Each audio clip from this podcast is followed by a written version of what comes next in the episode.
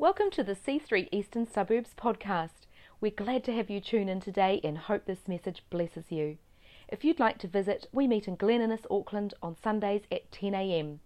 You can also find us on www.c3easternsuburbs.org.nz. Enjoy the message. Anyway, I love Christmas so much, so much, so much good stuff going on. Thanks for joining us. uh, there's so much great stuff about Christmas. Putting up the trees, lights, food, drink, chocolate, presents. Her Majesty the Queen. of course, of course. So before we go any further, I want to find out what your favourite thing about Christmas is. So obviously we'll come to Glenn first. Glenn, what's your favourite thing about Christmas? the food. The food. Good choice, good choice. How about over here? Favourite thing about Christmas? Snoopy's Christmas. Snoopy's Christmas. Nice. And And the children, fun with children. Very, very wholesome. That's good. Uh, I like traveling. Usually we go on a trip on Christmas around. Traveling around. How about you guys? Family. Family. Great. Great. Family. Plum pudding. Oh, plum pudding. I've never had that before. I like it. What was the question? What's, what's your favourite thing about Christmas? Uh, sleeping. Sleeping.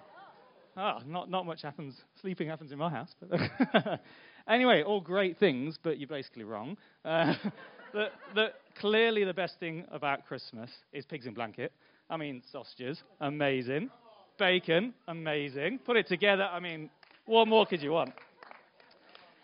So, so, so that's what Christmas is about, right? Having a jolly good time.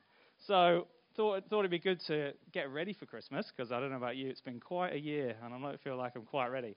So I'm going to need some assistance. Uh, so I need a young assistant first. So anyone who wants to get involved, some chocolate is available. Anyone? Do you want to get involved? Yep. What's your What's your name? DJ. DJ. Right. Okay. You just stand with me. I also need a glamorous assistant. Looking around, there can only be one possible person to do that, and that's got to be Doug. Beauty. Right. So what's gonna what's gonna what's gonna happen is on the theme of balloons, which is what on the theme of balloons is Doug's going to blow up three balloons, one at a time for me, and each balloon is going to represent something we need to get ready for Christmas. Okay? And what I need you to do is you want to go to the back, and then you want to run, and you need to try and grab that balloon so we've got it ready for Christmas. Okay? Does that make sense? And then you get some chocolate. So you go to the back. You've got one. You blow that one up, and I'll explain what that is for. Okay, so the first balloon represents everything that we consume over Christmas. So the food, the drink, the chocolate, the mince pies, the hams, the turkeys, the TV movies. Looking good there. Um, so I feel like it's quite, it might be quite important for us to get to get this for Christmas, okay? And certainly I think there's quite a few people around here who will be pretty keen that we've got this one for Christmas. Okay, right, all ready? You give that one to me. Thank you. Okay, right. DJ. Let's give him some encouragement, okay? And I'll count you down. Three to one. I need you to come and grab this balloon, okay? Three, two, one, go. Get it, get it. No, ah, looking. Good effort, good effort. Okay, so uh, as, an, as an analogy, everything that we consume over Christmas, great as it is over Christmas and the holidays, does not last forever. It, it will. It does not last, okay? That's the first balloon. Second balloon, good effort, mate. You're going to get some chocolate, so don't worry. Second balloon, okay, right. This second balloon. Now, firstly, Doug, could you think you could tie it this time? that would be preferable, right? Uh, this second balloon represents represents all the presents that we get over Christmas. So I don't know about you, but I quite like presents. And I've had some pretty good presents over time. My favorite present, actually, was a tradition I used to get. Every Christmas, I get uh, a big Lego set. This was when I was a boy and last year as well. Uh, uh, and uh, me, me and my granddad would build that Lego set on Christmas afternoon. And, and then by Christmas evening, it was broken. I'd lost half the pieces. But, you know, it was great. I used to love that. So this is, this is for all those presents out there. Uh, and then, yeah, so you've tied it, right? I'm to put that one down all tied. All tied. That's what it's about. Okay, number two. It's your time. Here we go. For the present, give him some encouragement. Go. Go, go, go, go, go, go.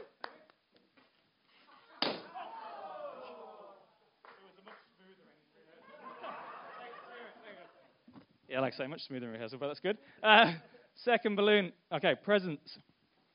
Again, you expect a little bit more robust than the, than the consumables. He did a good job. He actually tied it. It wasn't going to blow away. But ultimately, those presents get broken. Uh, like I say, normally lost pieces by the end of the day. They might go out of fashion. So those presents, whilst they are great, they do not last. Okay? So, third balloon. I feel like we need to check this balloon is pretty secure. Glenn, can you uh, just do as a check for us?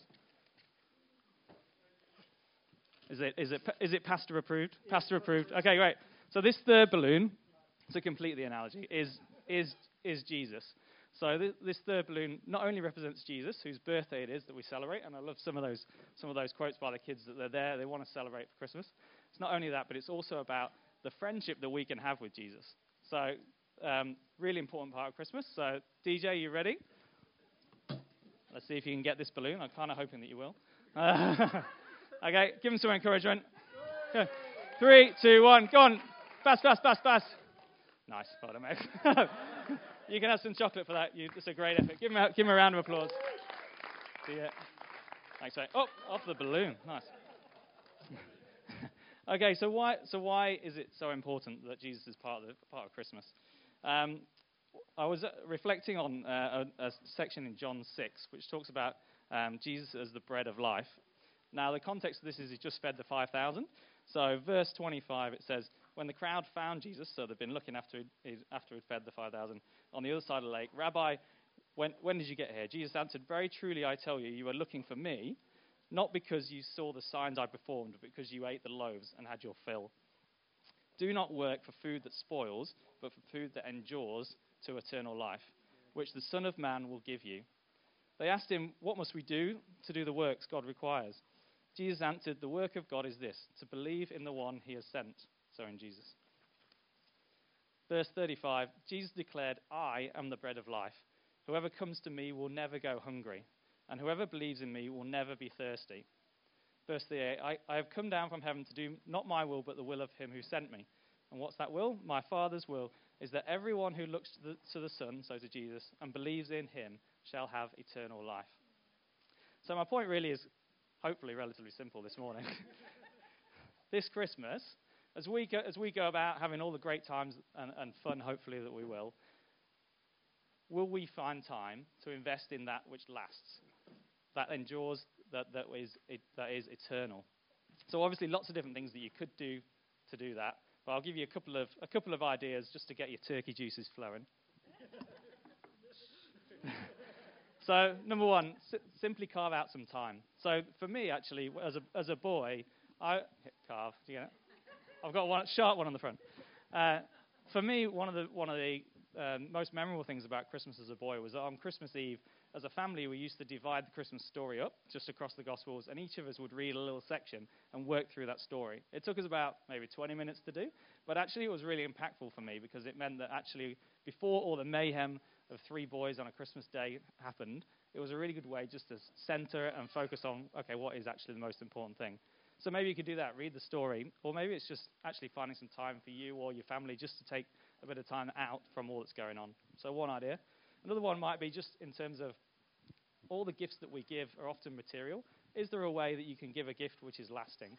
So, is there a way that you could give an act of service to someone who's in need, or just a friend or family member? Invite them to a lunch, invite them away on holiday or to the bach if you're going, or maybe you know something practical like doing some gardening or just helping them out. So, just two quick ideas, but really, I encourage you encourage you to think about about doing that. So, in summary, really, I don't know if my slide's there, but uh, in summary, really, it's not about the presents, it's about His presence. And I just want you to think this Christmas, all of us to think about how can we do something which will last forever. Okay.